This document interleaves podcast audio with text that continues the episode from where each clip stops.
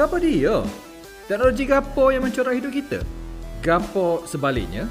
Gapo dia? Ikuti Gapo dia bagi membincangkan sedikit kisah di sebalik teknologi tercanggih masa kini dibawakan oleh Oppo Malaysia.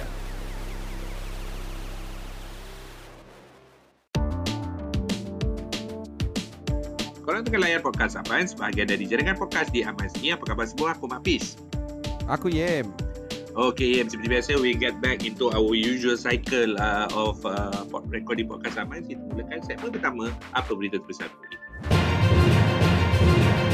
Okay, berita terbesar kali ni kita akan bercakap tentang uh, tech company scene di Malaysia. Uh, then this is based on uh, laporan yang di mana menyatakan Malaysia Debt Ventures, uh, Capital DX team up uh, untuk uh, improve ataupun uh, menambah baik fundraising uh, for tech companies. Dan kita tahu uh, Malaysian Debt Ventures Berhad atau MDV, uh, they, uh, basically uh, kerjasama ini dibuat untuk uh, meningkatkan uh, peluang investment uh, pelaburan bagi uh, tech companies in Malaysia. Uh, dan kita tahu Capital DX ni is, uh, is an initial exchange offering uh, IEO platform, of course registered uh, with Securities Commission Malaysia uh, dan dan mereka punya fungsi uh, is to allow uh, startups, growth stage companies, projects, private equity firms, venture capitalists to raise funding of up to 100 million ringgit via the platform in a cost effective manner.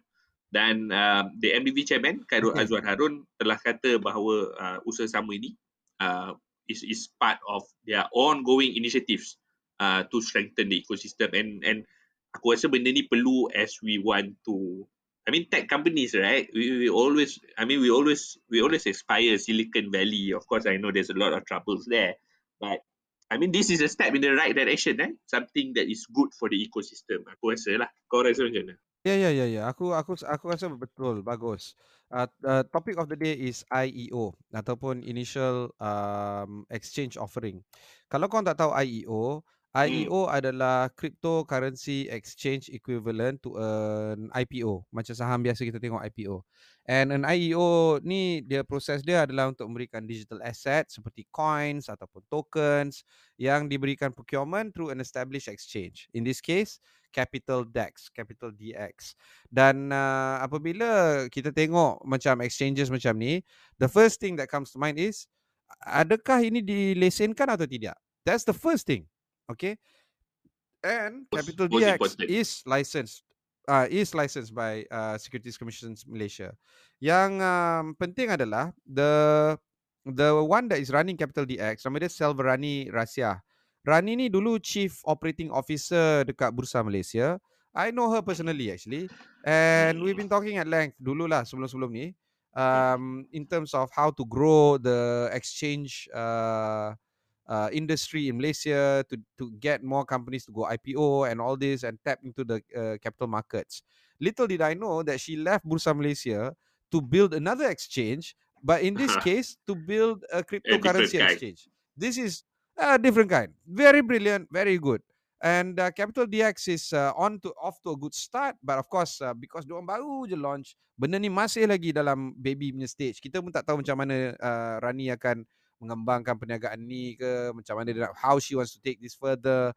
Who is so how how how how our lo- how our local companies respond so right?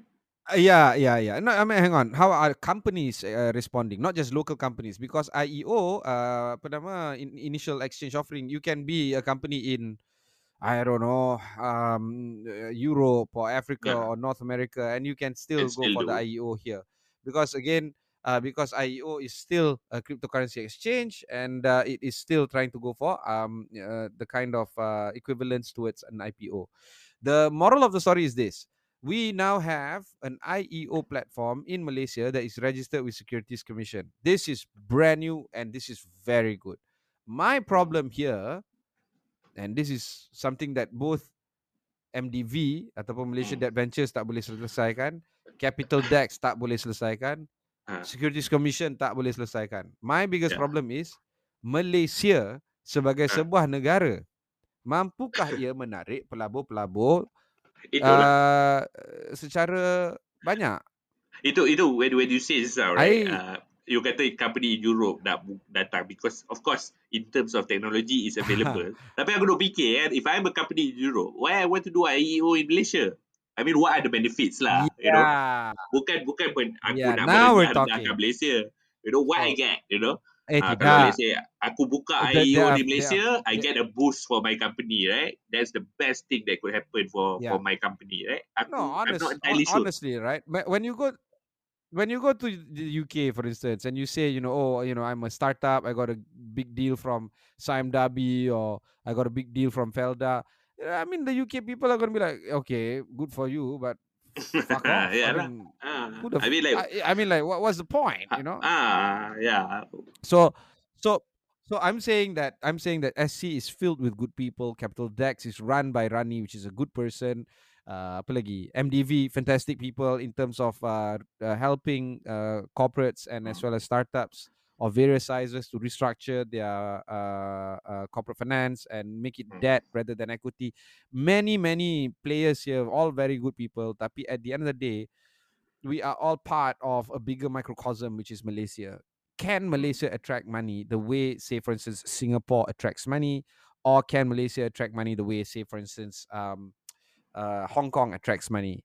Mm. I don't know whether we can because we've been trying to do this and we couldn't do it. More so because of the political tensions that is rising, more so because of the PRU looming, and of course, Mm. when you have one election with three prime ministers, all three are actually weak. You're gonna you're not gonna be able to instill confidence that Malaysian financial and capital market is actually very strong and can attract that kind of money. I really don't see that. I really don't see that. No matter what, ah, no matter what. Apa kau cakap pun aku aku katalah oh Malaysia ni bagus weather dia Still elok. skeptic lah, skeptic, but then- skeptic. Yeah, yeah, yeah, yeah, skeptic, skeptic. Because macam tu kau cakap tadi lah, why why would a company in in the UK, you know, go for an IEO or uh, you know initial exchange offering here in Malaysia? Mm. Why not just go to Israel? Even better, right? I mean, Yalah. yalah. Wherever Ah, lah, wherever lah. Jadi You know. Jadi this is a this this piece of news is big. It's a huge piece of news, and it's very important for us to talk, talk about. But the impact and the outcome of it may not necessarily be there. Itu. But but you know at least a positive step in the right direction. Uh, we wish uh, Capital DX all the best uh, and also MDV as well. Uh, we we bila bila you know all these companies local companies berjaya Malaysia also berjaya and we also hope to policymakers or lawmakers or even cabinet members who listen to this uh, you can see this this is a positive uh, you know development uh, keep keep the light on you know you know keep carrying the torch you know help uh, make Malaysia better uh, kita akhiri uh, segmen pertama kita berehat sebentar lepas ni kita akan ke segmen seterusnya apa lagi berita terbesar Pandangan dan suara anda penting untuk didengari. Ingin memulakan podcast anda sendiri? Kami menyediakan package all-in-one untuk anda secara percuma untuk episod pertama. Ya, secara percuma. Tunggu apa lagi? Jom bina konten digital anda bersama Pusat Media Amans. Info lebih lanjut di us@amans.my.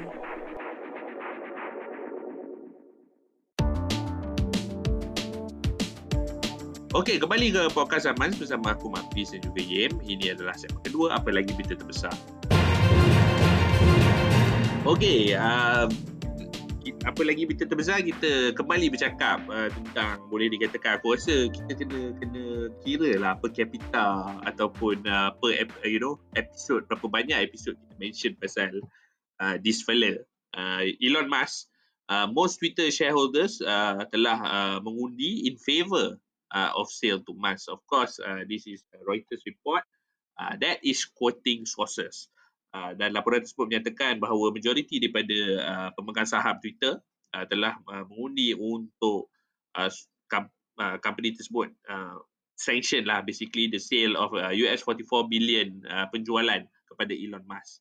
Uh, dan ni uh, menurut uh, sumber-sumber terdekat uh, kepada uh, syarikat tersebut dan kita tahu uh, deadline of the shareholder vote uh, was was uh, Tuesday uh, tapi uh, enough investors uh, telah telah basically dah majority lah uh, dikatakan telah mengundi untuk uh, favor the sale uh, to Musk. Of course uh, uh, sumber ni sumber kerana belum ada official announcement uh, Twitter dan uh, representatives of Musk uh, tidak immediately respond uh, to request for comment.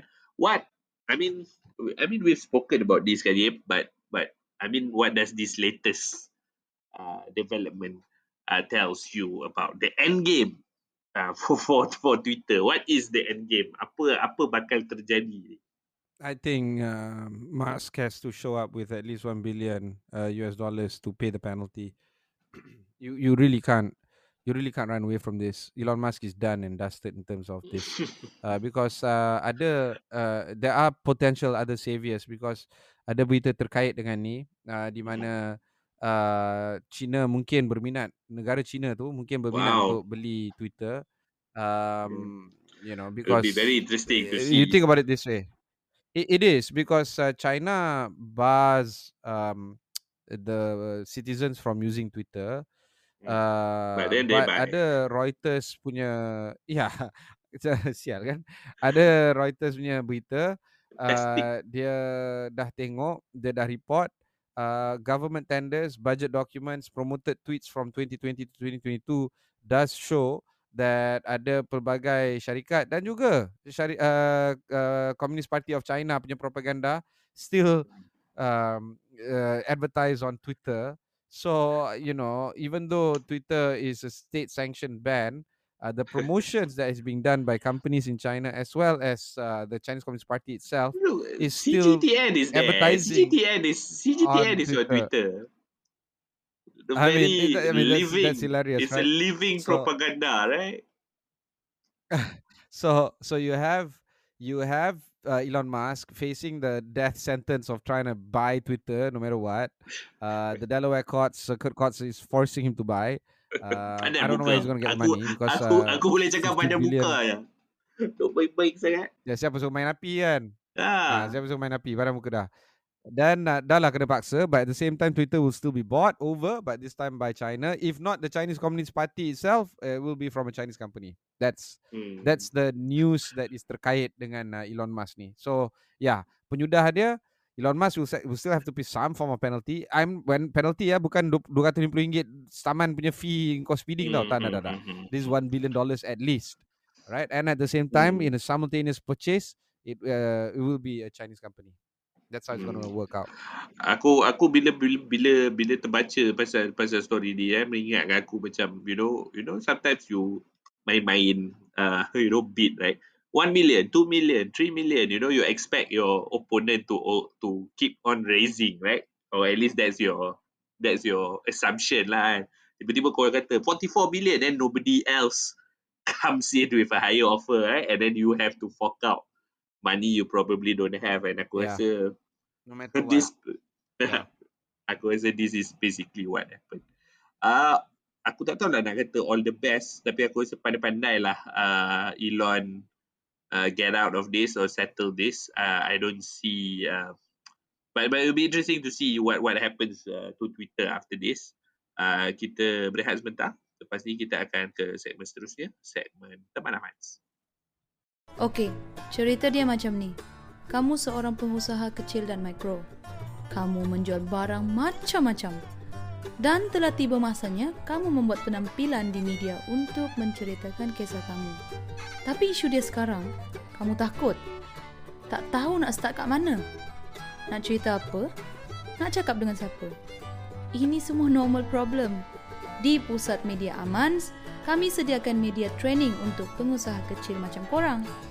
Wartawan-wartawan bertauliah dari Astra Awani, BFM Radio dan media masa lain sedia untuk memberikan latihan kepada kamu. Dengan hanya RM50 sahaja, kamu akan mendapat latihan media dari real life reporters. Tanya kami di us@amans.my sekarang. Media training untuk semua di us@amans.my.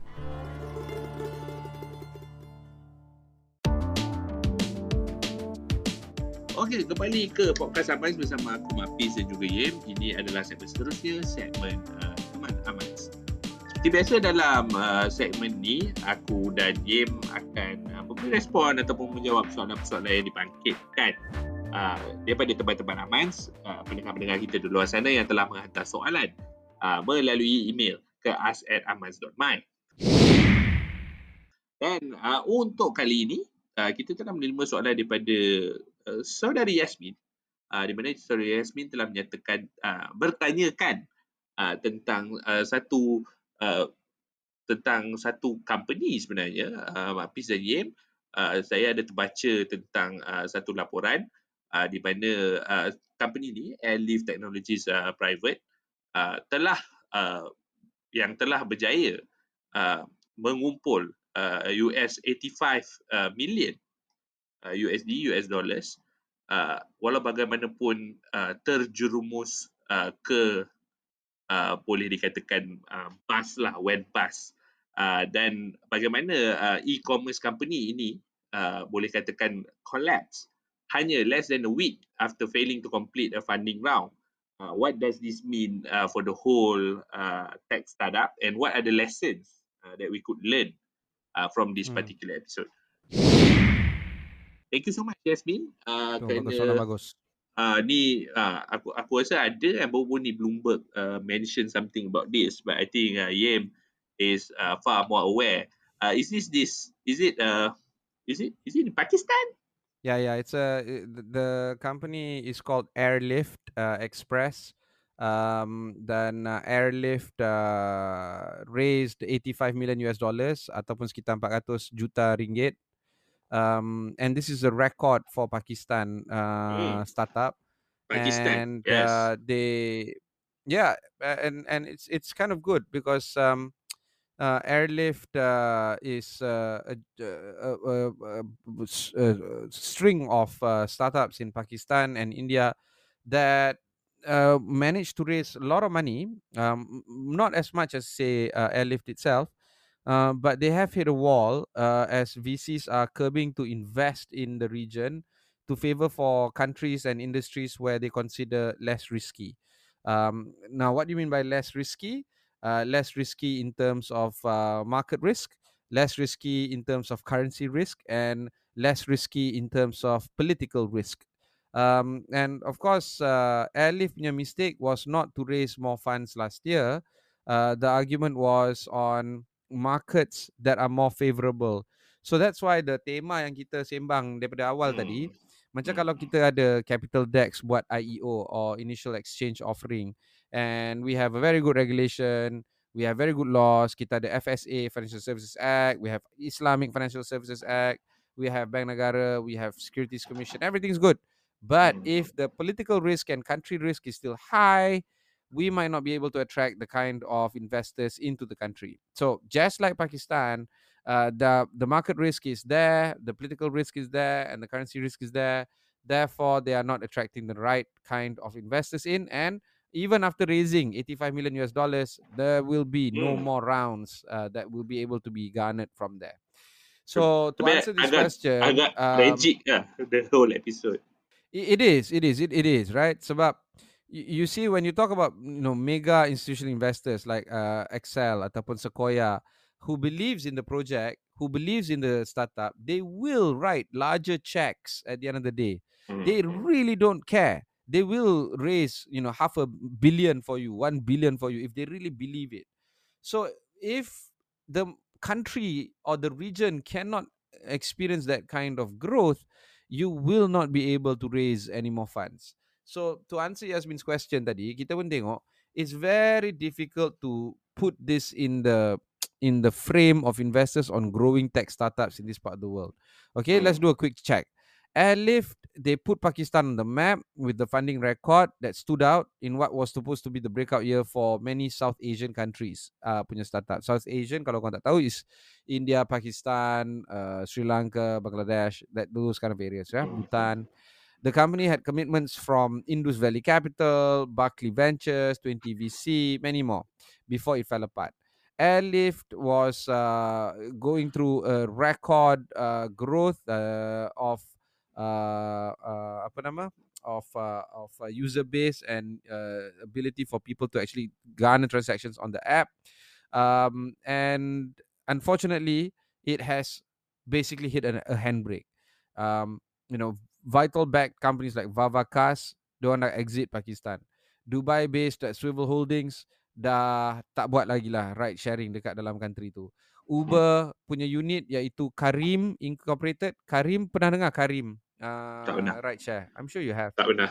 Uh, dia tak dah ada? stop dah food delivery business. Zomato, uh, Ah, Zomato, ya. KTM, they have they have they have uh, plunged since making market debut uh, last year Hmm. in 2021. Um, and Baiju, which is the country's most valuable startup, has struggled to raise more funds. So this is more of a story of market risk rather than these companies unable to grow even further. Ya, Dari segi population, you're looking at 1.1 billion people in India plus 300 400 million people in in Pakistan. That's like Yeah, 1.4 you should survive. 1.5 billion already. Market You is should, not I mean, issue. theoretically, yeah, yeah, yeah. Theoretically, you should survive, but because of all these risks that I spoke of, they Hmm. really can't grow any, any further. So macam Southeast Asia, people like to talk about, oh, you know, Southeast Asia ada 600 juta manusia, GDP dia, you know, if if if if ASEAN was a country, it will be like the top three or top five biggest country in GDP. Okay, yeah, all that looks good on paper, but you know, if since we're we are living in Southeast Asia, come on, man, Malaysia is so different from Indonesia. Yeah, We're yeah, so yeah. different from Vietnam. We're so Hmm. different from Philippines. Um, in terms of culture, experience, unit economics, and many more. And then tu belum lagi masuk lagi um, uh, geography. We're not one big country like, say, for instance, the US, one ataupun Australia. No, Hmm. you know, it's very hard to travel from one country to another in ASEAN. And then if you go even further, yeah, 600 million people, tapi the concentration of people is very, very small. Either you're living Hmm. in the big cities like, you know, Manila, Jakarta, Bangkok, Hanoi, Ho Chi Minh, KL, or Singapore. If you don't live in this area or Bangkok, if you don't live in these areas, are you, are you really hitting the the market well when it comes to market penetration? So Yeah. very difficult, bro. Very difficult. Yeah, yeah. So yes, to Betul answer lah. Yasmin's question, it's not going to be easy for countries or startups, especially in this part of the world that looks at growth. I think if you're a startup, you're better off going to the European countries ataupun some markets in, in Africa or more more likely you can grow bigger and faster in the US lah. That's how I look at it. Yeah. As always, right? I think this ties up May- Maybe China, pu- China, uh, you know, yeah, but I, I don't know the Chinese market.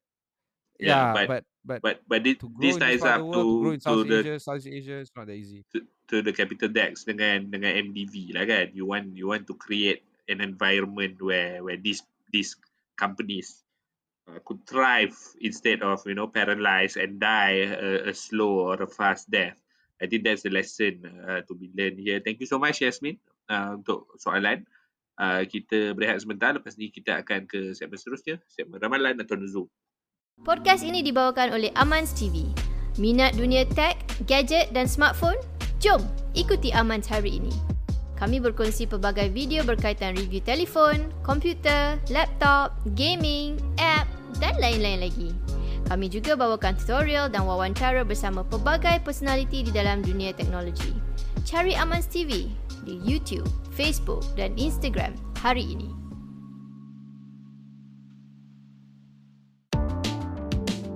Okey, ini adalah podcast Amaz bersama aku Mapiz dan juga uh, Yem. Uh, ini merupakan segmen seterusnya, segmen ramalan atau nusu. Seperti biasa aku dan Yem akan bersembang tentang ramalan. Biasanya Yem akan buat semua uh, most of the ramalan. Aku akan chip in here and there.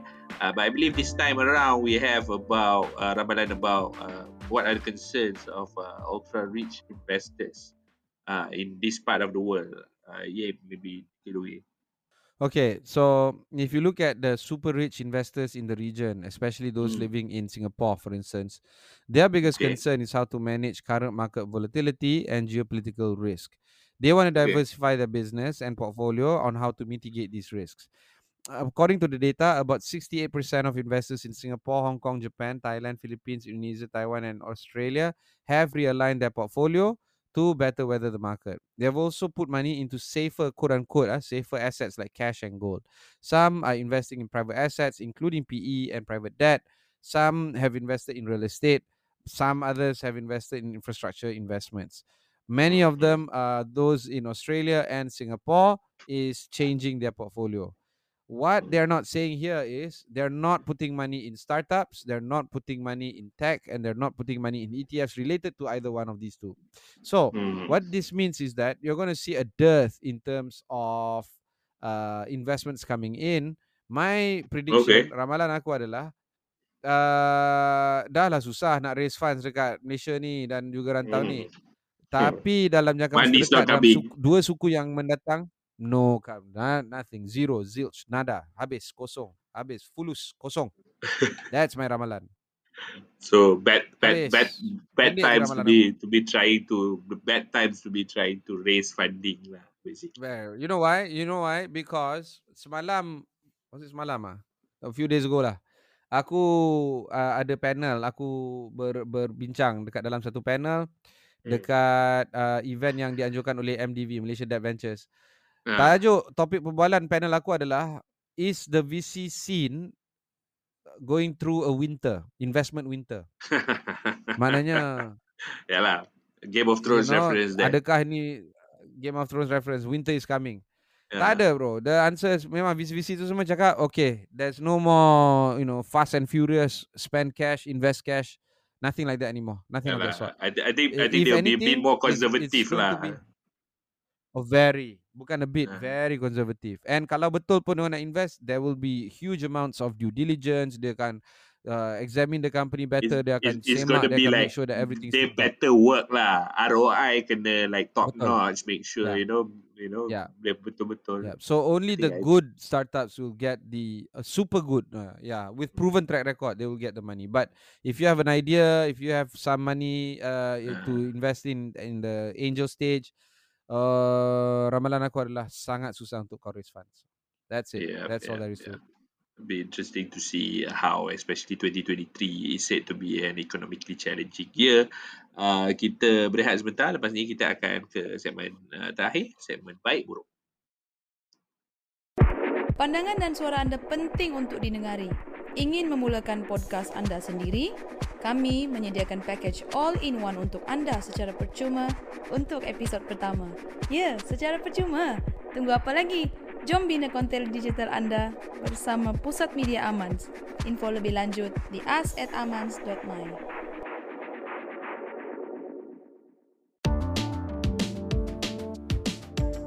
Ini adalah podcast Amans bersama aku Mapiz dan juga Yem. Ini adalah segmen terakhir, segmen baik buruk. Uh, seperti biasa dalam segmen ni aku dan Yem akan uh, mengulas tentang apa yang baik dan buruk yang kami nampak uh, bagi sesi kali ini. Yem, apa yang kau boleh kongsi? Uh, apa yang baik dan buruk untuk kau? Um, uh, aku nak kongsi yang Luno, sebuah uh, digital Hmm. asset exchange dekat Malaysia yang dilesenkan oleh Securities Commission, telah pun memasuki dua lagi cryptocurrency dalam platform diorang, iaitu Cardano dan juga Solana to further expand the Okay. range of investable di- digital assets on their platform on top of the current Ah. um, uh, cryptocurrencies that they have right now like Bitcoin, Ethereum, XRP dengan altcoins. So Hmm. more currencies into DEX that is run by Okay. Luno. So that's Okay. baik. Buruk baik. adalah this uh, this country manager managing partner of uh, ada satu audit firm nama dia Grant Thornton. Uh, Hmm. Dia dah di uh, charge with eight counts of criminal breach of trust. Uh, Okay. nama dia bad. Narendra Kumar uh, Rugnath, uh, also better known as Datuk Narendra Jasani. Uh, he was Hmm. charged before two separate sessions court with a CBT Hmm, amounting hmm, to 2 million ringgit. Buruk dia adalah uh, dia ada commit hit crime as a capacity of a manager and receiver of Sabah Forest Industries Hmm, over hmm, hmm. deposits belonging to Pelangi Prestasi Berhad. Aduh. Pelangi. Prestasi is owned by Tan Sri Taikun, uh, uh, Taikun Tan Sri Syed Muhtar Bukhari to buy Hmm. over SFI. Uh, It's all linked, huh? It's all linked. all linked, all linked. And then you know, I mean, I'm just mentioning some names, but there are more names that can be read out. But generally speaking, you can read this news by yourself. Hmm. Uh, but yalah, buruk dia kat situ lah. You Grant Thornton, you audit firm, you punya boss pun cu- curi duit Aduh. ataupun dituduh curi duit. Proven until Dap- apa innocent until proven guilty. So Nanti proven gitu. so yalah, Ya. buruk lah. I Memang guess buruk uh, kan? ta- tapi di sebalik buruk tu tapi di sebalik buruk tu ada baik dia which is Hmm. at least people like this are being charged in court right so okay lah at least the guy didn't get away scot free put it that way lah how about you man Baik buruk kau? So, uh, aku baik buruk uh, couple uh, dua, baik bagi aku is the fact that of course this is not good news but I I, I like the fact that uh, Khairi our health minister actually acknowledges the fact that uh, there are not enough awareness when it comes to dementia. Uh, you know, with Pak Lah uh, having dementia, and then he acknowledges that Pak Lah has the best care.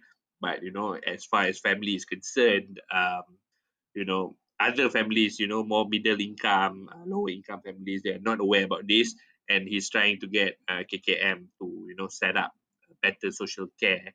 And I think uh, untuk aku itu baik lah. Uh, yeah. And it, it it it hits me further because I, I actually tweeted it out. Yeah, it hits me further sebab yeah. nenek aku actually, uh, she's undiagnosed of course at this yeah. point in time. Uh, she's showing signs of dementia, yeah. and and you know, you know my my upper family yang jaga uh, tak nak like bukanlah tak nak is delaying the process of uh, professional care but that's personal lah. But but that's why I say this is important that you know awareness about dementia that's good. Buruk untuk aku is of course uh, closer to uh, Selangor this whole Bukit Cerakah issue.